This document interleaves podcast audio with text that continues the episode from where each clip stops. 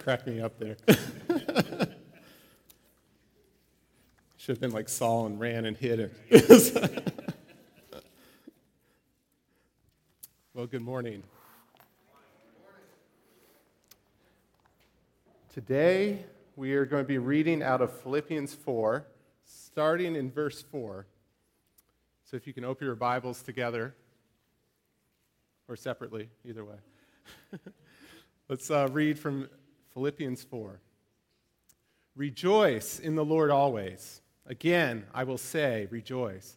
Let your reasonableness be known to everyone, for the Lord is at hand. Do not be anxious about anything, but in everything, by prayer and supplication, with thanksgiving, let your requests be made known to God. And the peace of God, which passes all understanding, will guard your hearts and your minds in Christ Jesus. Let's pray. Lord, we stand before you as a people in need of your presence. I stand before you as a person that knows that, like Moses, I can't speak. You need to speak through me. I need your presence. We need your presence. And Lord, I ask for the word to be planted deep into our hearts today as we open it together. I pray that you would be at work in our midst. You would be active, and we are depending on you to be active, Lord.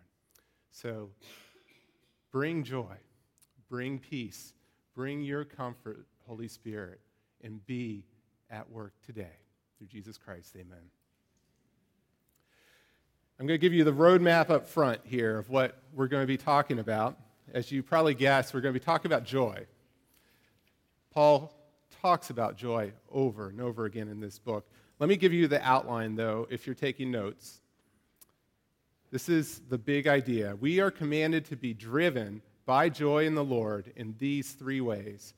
We're to rejoice in the closeness of God, we're to rejoice in prayer to God, and we're to rejoice in the peace of God.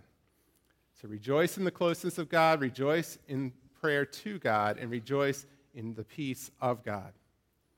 If you look throughout the New Testament, you will see that the word joy shows up over 70 times.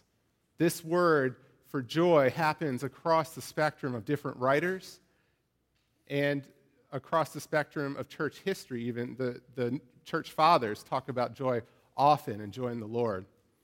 And so as we look at this small 4-chapter book, we see joy repeated 9 times in just a short while. So Paul goes through and he says, be joyful, be joyful. In fact, Pastor Paul just had a sermon similar to this in chapter 3 because Paul had the command to be joyful.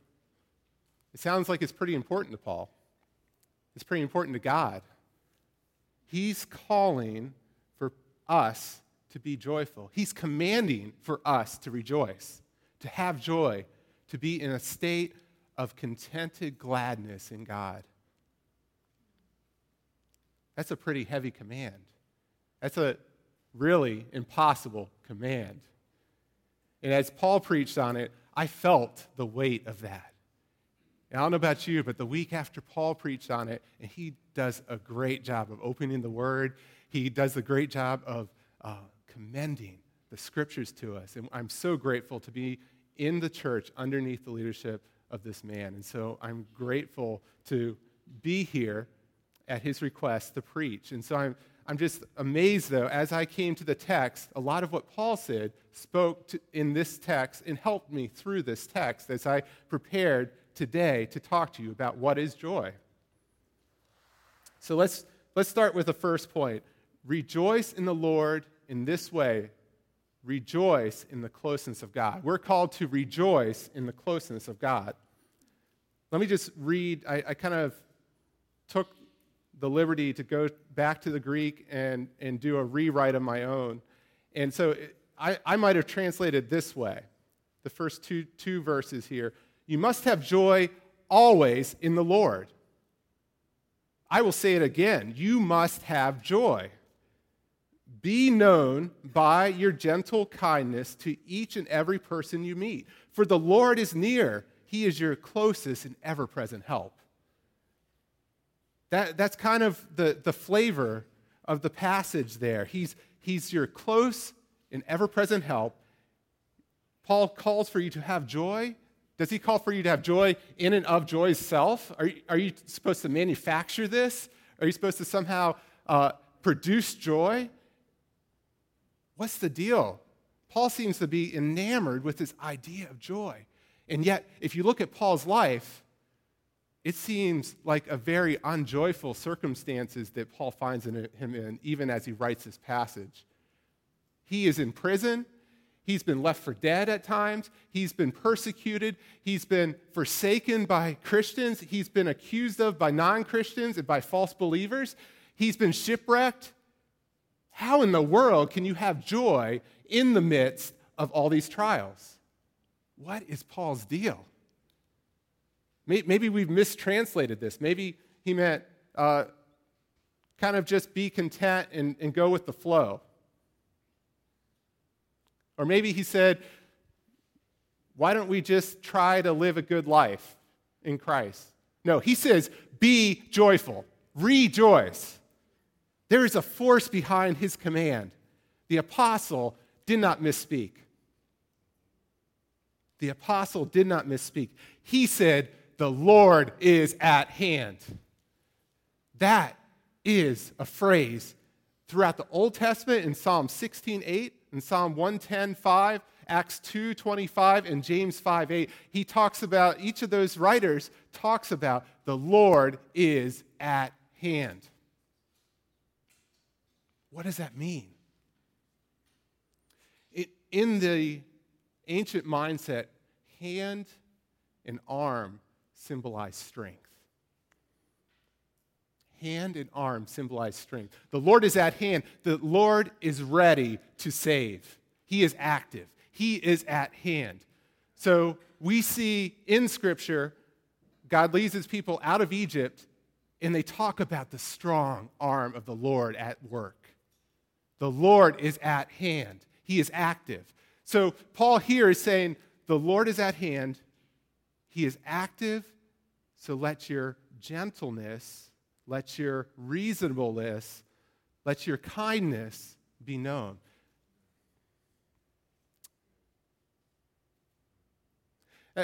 I'm sure many of you have heard Teddy Roosevelt's quote of a Western African proverb. He says, speak softly, but carry a big stick. Speak softly, but carry a big stick. I think Paul here is saying, walk gently and humbly because you have a big God, and he's near, and he's active, and he's not going to let you fall. Walk softly and gently and kindly, even in the midst of persecution. So they beat Paul 39 times, and what does he do? He forgives them. They crush Paul. They kill him, essentially. And yet he gets up and walks back in and starts preaching the gospel again. He forgives in the face of violent persecution. God is calling us to be at one with Christ, so much so that we see our enemies and we love them. Not in our own strength, but in the strength that God provides. God is at work. He is clear. He is clearly close to his people. Now, there are things that can steal our sense of God's closeness. And let me give you 3 sins that can steal our sense of God's closeness. John Owen actually has this famous statement. I had to work in one of the old dead guys for some people in here, like Jeff back there. John Owen says, be at work killing sin, or it will be killing you. Something to that effect. Be at work killing sin, or it will be killing you. So these are 3 sins that I see as joy killers. The first is apathy. This steals our sense of closeness to God and closeness to other believers. It's the passive sin of omission. It's the unholy contentment that things will never change and things will always be the same. It's that sense that you can sometimes have that, well, the world's always like it is, and I can't do anything about it. And so apathy can come in and steal our joy. It can cause us to intentionally close our eyes to the battle that's around us. We are called to be believers on mission in the midst of the battle and war against the sin within and the sin without. Second sin is indifference. Indifference is the idea that my life is just too busy and I'll just let it go the way it is. It's similar to apathy, but it's almost the sense in which your life is too full. So you're holding on to the things in life. You're indifferent to the things that are spiritual, the true realities. You're holding on tight. I was thinking about what this looks like in the life of a believer, and I know for me, I find myself at times when things are going well to be indifferent towards the call of the gospel and towards the call of the mission of God. And I had this kind of vision of, let's say Pastor Paul is in a field and it's ripe, and the wheat fields are ripe, and he has a sickle, and maybe Jeff's there, and they're knocking down the sickle, but it's a huge field. It's a ginormous field. It is, as far as the eyes can see, ripe and ready, and the crop is going to rot unless it's harvested. And then behind them, they're pulling a wagon of believers, and they're, hey, go ahead, go, come on, you can do it, you can harvest. But that's the idea of indifference, is that we can have this sense in which, well, they're the professionals, the church leaders will do it, they'll do it, but yet your neighbors, when you pass your neighbors and then their front lawn and they wave at you, do you pray for their souls? Do you think of, how can I invite them over for coffee? How can I invite them over for a barbecue? What are some ways in which I can share the love of Christ with those around us? So that's indifference. The third one is fear of man. And this is one that is a joy stealer in the sense in that when you fear man, you're not fearing God rightly. Because we are called to fear God above all else. And so if we're fearing man, we're not going to step out in joy. We're not going to share the gospel with our friends. Instead, we're going to think about what they think of us. And that's one that also, I mean, all three of these are ones that I feel the pressure of at different times. So when you see your friends and you know, so I'll give you an example, actually. Yesterday, I was over here. There was a car wash that they were doing out front. And I was over at the playground, and we were sitting there. I was sitting there with Abigail and Noah, and they were going up and down, and I was having to correct them. And Abigail, stop pushing your brother. Noah, you know, let your sister go. And I was thinking, and there was this kind of you know, older guy, and he was playing with a kid. It looked like they were doing a mentorship. It looked like he was a big brother or something to him. And I thought about, maybe I should invite this young boy to VBS. And I thought about it, and I said, oh, no, I don't want to. And then I said, and then I felt God moving my soul. And so finally, when the chance came, I said, hey, you know, we're having VBS this week.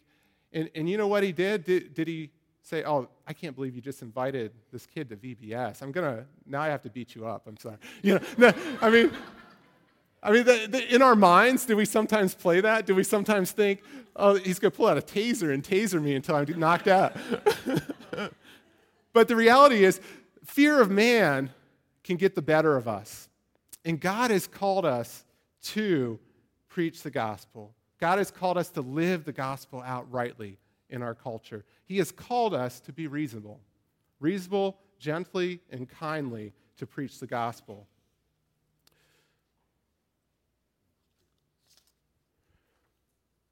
Just listen to God's provision here. I think this is appropriate. Romans 8. What then shall we say to these things? If God is for us, who can be against us? He who did not spare his own son, but gave him up for us all, how will he also with him graciously give us all good things? God is gracious enough to give us his son, Christ, to pay for our sins, to die on the cross, to rise again. That is the gospel. That is the good news. That if we turn from sin to Christ, by his grace, we will live. And sometimes we negotiate the gospel to the point where we blend justification and sanctification. We blend the two. We think, okay, well, my right standing with God may have happened at the cross, but maybe I can add in some of this sanctifying work and get a better standing before. That's not at all the gospel. The gospel is the good news that Christ has applied forgiveness to your hearts based on the righteousness of Christ alone, through the word alone, for his glory alone. The reality of the gospel must come to bear first and foremost before joy can even be questioned or brought to bear in your life. The reality of the justification of Christ on the cross through a righteous life by a victorious resurrection must be applied foundationally to your life, to my life, to your life, before we can move on and say, let's have joy. Our union with Christ is death or life. If we're not at union with Christ, it could be eternal death. If any of you question that union with Christ, if any of you question, hear me, if any of you question whether you've ever truly turned in faith to Christ, don't leave here today without talking to Paul or Jeff or one of the leaders here, because that is the joy. That is the center of our joy. It's Christ himself. So our closeness with Christ is what we are dependent upon. And let's not even entertain the idea that our right standing with God is based on works, because it's only through Christ alone that we have right standing with God, his righteousness applied to our lives. The second point, rejoice in prayer to God. Rejoice in prayer to God. So we first of all rejoice in our closeness of God, and now we rejoice in prayer to God. I love this quote by D.L. Moody. A great many people seem to embalm their troubles. I always feel like running away when I see them coming. They bring out their old mummy and they tell you in a sad voice, you don't know the troubles I have. My friends, if you go to the Lord with your troubles, he will take them away. Would you not rather be with the Lord and get rid of your troubles than to be with your troubles and without God? Let trouble come. If it is, it will drive us nearer to God. Let trouble come if it will drive us nearer to God. So all throughout Scripture, we see troubles come to the saints. They run to God. God delivers them. They run to God, and God delivers them.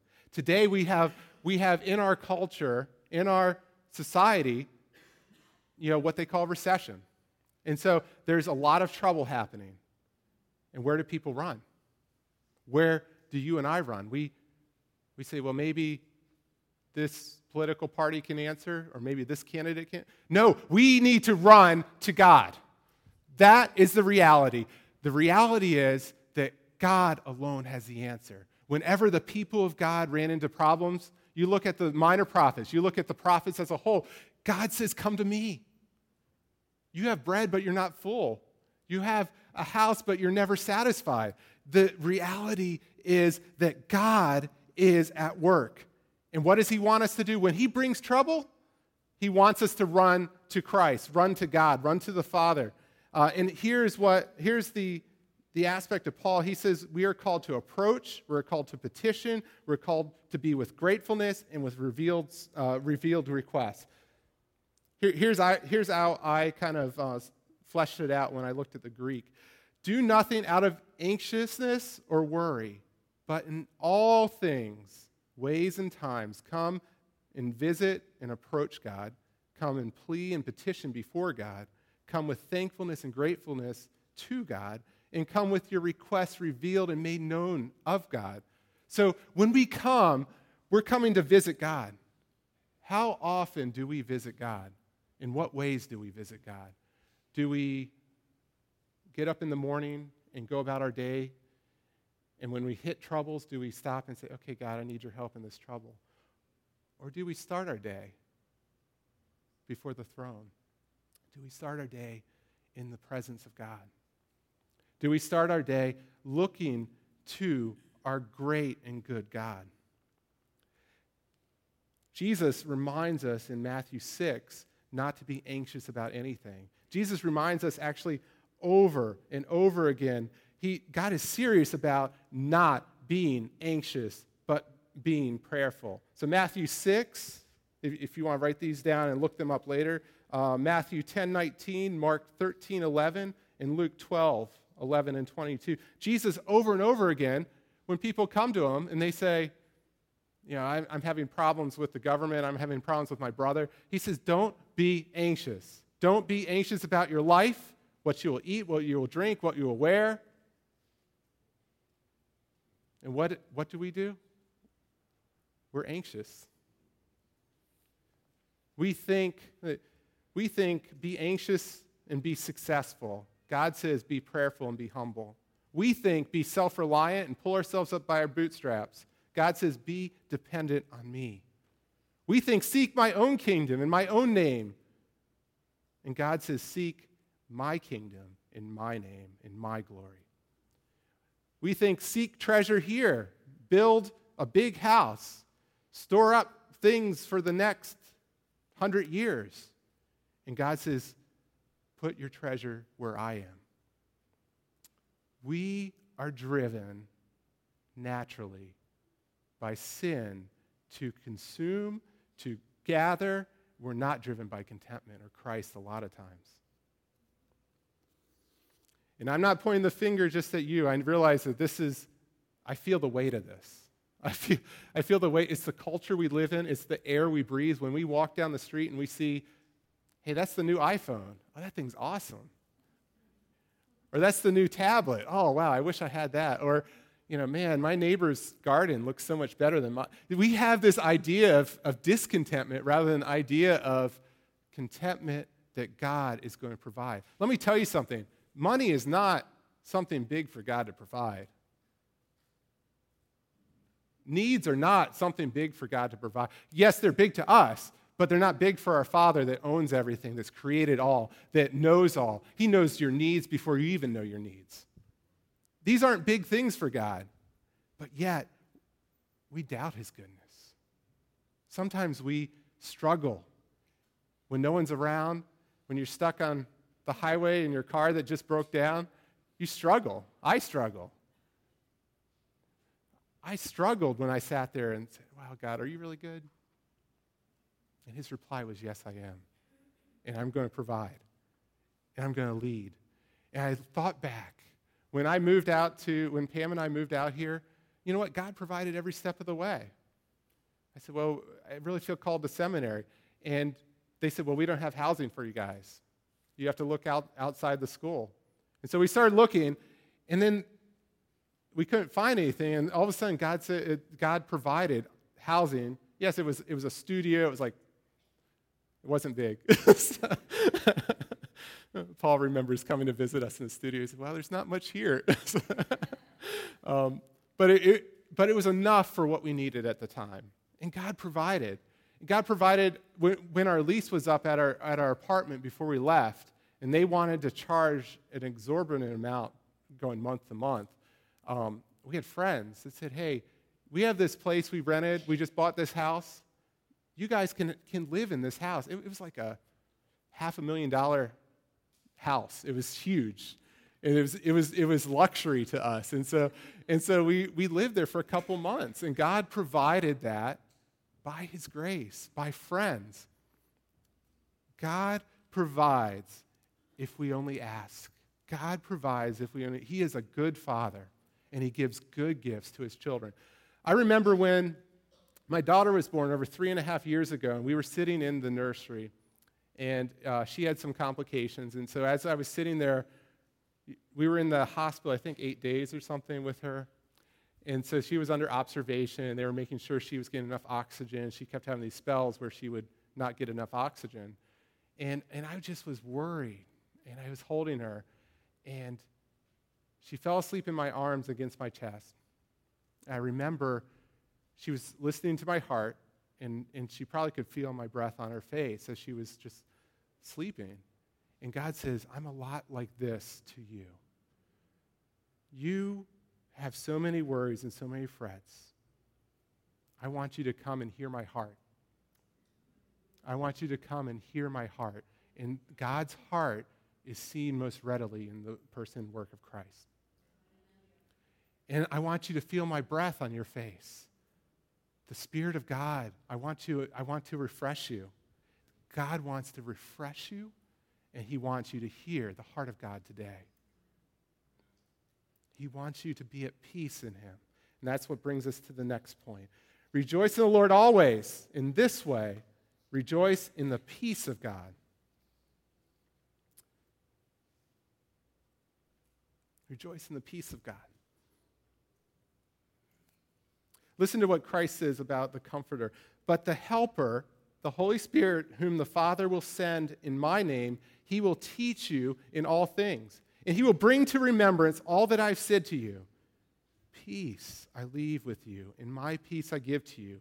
Not as the world gives, do I give to you. Let not your hearts be troubled. Let not your hearts be troubled. Neither let them be afraid. Let not your hearts be troubled.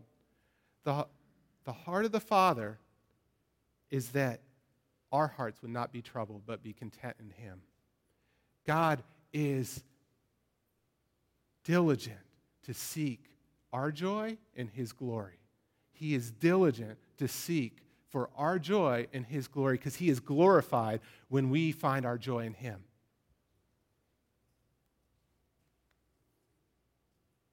Joy drives us and compels us not to trust in our own strength.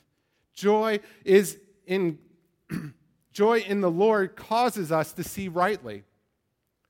Rightly in the circumstances, in the means of sanctification, in the foundation of our justification, through the work of Christ in faith alone, through the word alone, and in grace alone for God's glory alone. We see rightly when we are joyful in God. When we are anxious and fretful, we don't see rightly. When we see God, we are at peace. Even beyond understanding, we are at peace. Even when the world can turn upside down, we are at peace. What are they going to do? Kill us? We'll go to be with Christ. That's what Paul says. What are we going to do? Fret? No, we're going to have the same mind that is in Christ Jesus. We're going to descend and serve. These are things that God's called us to, and God is calling us today to rejoice in the Lord, to have faith that God is at work, that he is active, that he is present. He is our present help in time of need. God is at work. It's easy to be anxious.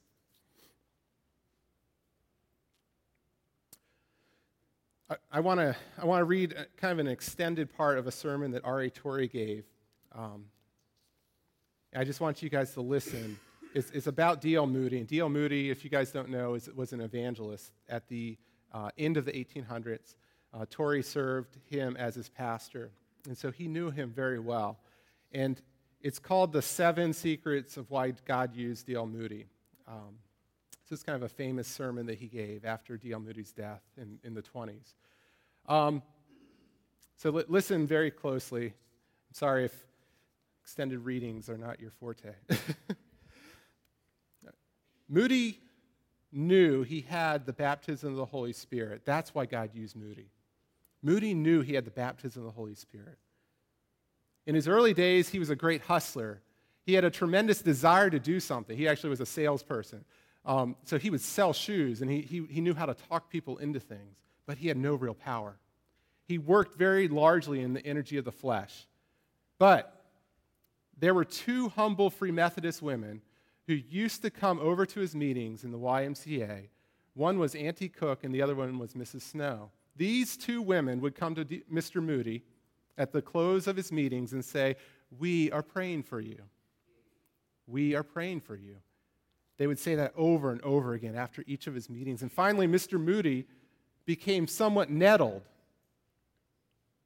and said to them one night, "Why are you praying for me? Pray for the unsaved." And they replied, "We are praying that you might get the power." Mr. Moody did not know what that meant, but he got to thinking about it and then went to these women and said, "I wish you would tell me what you mean." And they told him about the definite baptism of the Holy Ghost. Then he asked that he might pray with them and not they merely pray for him. So Auntie Cook once told me of the intense fervor in which Mr. Moody prayed on that occasion. She told me in the words that I can scarcely dare to repeat, that though I have never forgotten them, and he not only prayed with them, but he also prayed alone for the gift of the Holy Spirit, for the baptism of the Holy Spirit. Not long after that, one day, on his way to England, he was walking up Wall Street in New York. And this is a story that Moody actually almost very rarely shared. In the midst of the bustle and the hurry of the city, his prayer was answered. So he's walking up the busyness of New York. His prayers answered. The power of God fell upon him as he walked up the street. And he had to hurry off to a house of a friend and ask that he might have a room by himself.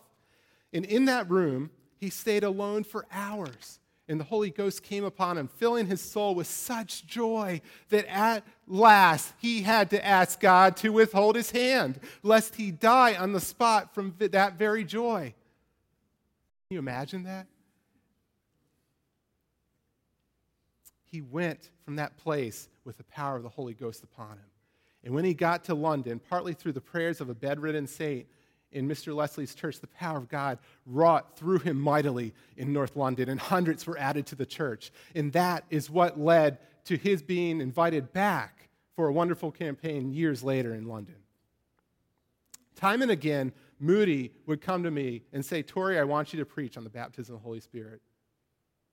I do not know how many times he asked me, but he would actually go to the Fifth Avenue Presbyterian Church in New York and go to different churches and say, "You need to have Torrey come and preach on this." Torrey got so, he recounts, he says, "I got so frustrated." He said, "Don't you know I have other sermons?" Moody turned to him and he said, "You never mind that. You just preach what I tell you to." So, time and again, he would call me off to some church and would come up and say to me, "Now, Torrey, be sure you preach on the baptism of the Holy Spirit." Once, he had some teachers in Northfield, Massachusetts here, fine men, all of them, but they did not believe in the definite baptism of the Holy Spirit for the individual. They believed that every child of God was baptized with the Holy Ghost, and they did not believe in any special baptism with the Holy Ghost for the individual. So Mr. Moody came to me and said, "Torrey, will you come to my house after the meeting tonight, and I will get these men to come, and I want you to talk this thing out with them." So, of course, I very readily consented, and Mr. Moody and I talked for a long time, but they did not altogether see eye to eye with us. And when they went, Mr. Moody signaled me to remain for a few minutes.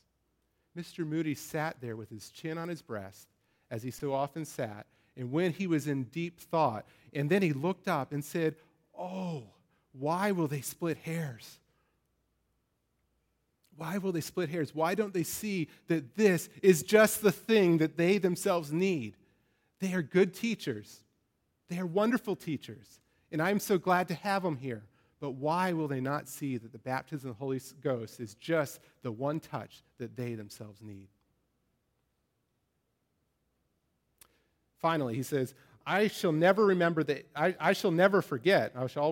never forget the 8th day of July in 1894. To my dying day, it was the closing day of the Northfield Students' Conference and the gathering of students from the Eastern colleges. Mr. Moody had asked me to preach on the Saturday night and Sunday morning on, guess what? The Holy Ghost. And so on Saturday night, I had spoken about the baptism with the Holy Ghost and what it is and what it does and why we have need of it, and the possibility of it. And on Sunday morning, I spoke of the baptism with the Holy Ghost, how to get it. And it was just about exactly 12 o'clock when I finished my morning sermon and took out my watch and said, Mr. Moody has invited us all to go up to the mountain and at 3 o'clock this afternoon to pray for the power of the Holy Spirit. It is the 3 hours till 3. Some of you cannot wait 3 hours. You do not need to wait 3 hours. Go to your rooms, go to the woods, go to a tent. Go anywhere you can and get alone with God and have this matter out with him. And at 3 o'clock, we all gathered in front of Moody's mother's house and then began to pass down the lane and through the gate and up to the mountainside. And there were 456 of us in all. And after a while, Mr. Moody said, I don't think we need to go any further. Let's sit down here. And we all sat down. And Mr. Moody says, has any of you students anything to say? And I think 75 or so rose. And one after another said, Mr. Moody, I could not wait till 3, and I've been alone with God since the morning. And I believe I have the right to say I've been baptized with the Holy Ghost. And when these testimonies were over, Mr. Moody said, young men, I can't see any reason why we shouldn't kneel down here right now and ask God for the Holy Spirit to fall upon us, just as definitely as it fell upon the apostles on Pentecost. Let us pray. And we prayed there on the mountainside. As we had gone up to the mountainside, heavy clouds began to gather. And as we began to pray, the clouds broke and raindrops began to fall. And the overhanging pines and all the clouds had been gathered over Northfield for 10 days, a big cloud of mercy and grace and the power of God. And as we began to pray, our prayers seemed to pierce that cloud, and the Holy Ghost fell upon us, men and women. That is what we all need. We all need the baptism of the Holy Ghost. Brothers and sisters, I thought it was appropriate to end with that story because it's not only true, but it's also what we need. We need the Holy Spirit to come upon us.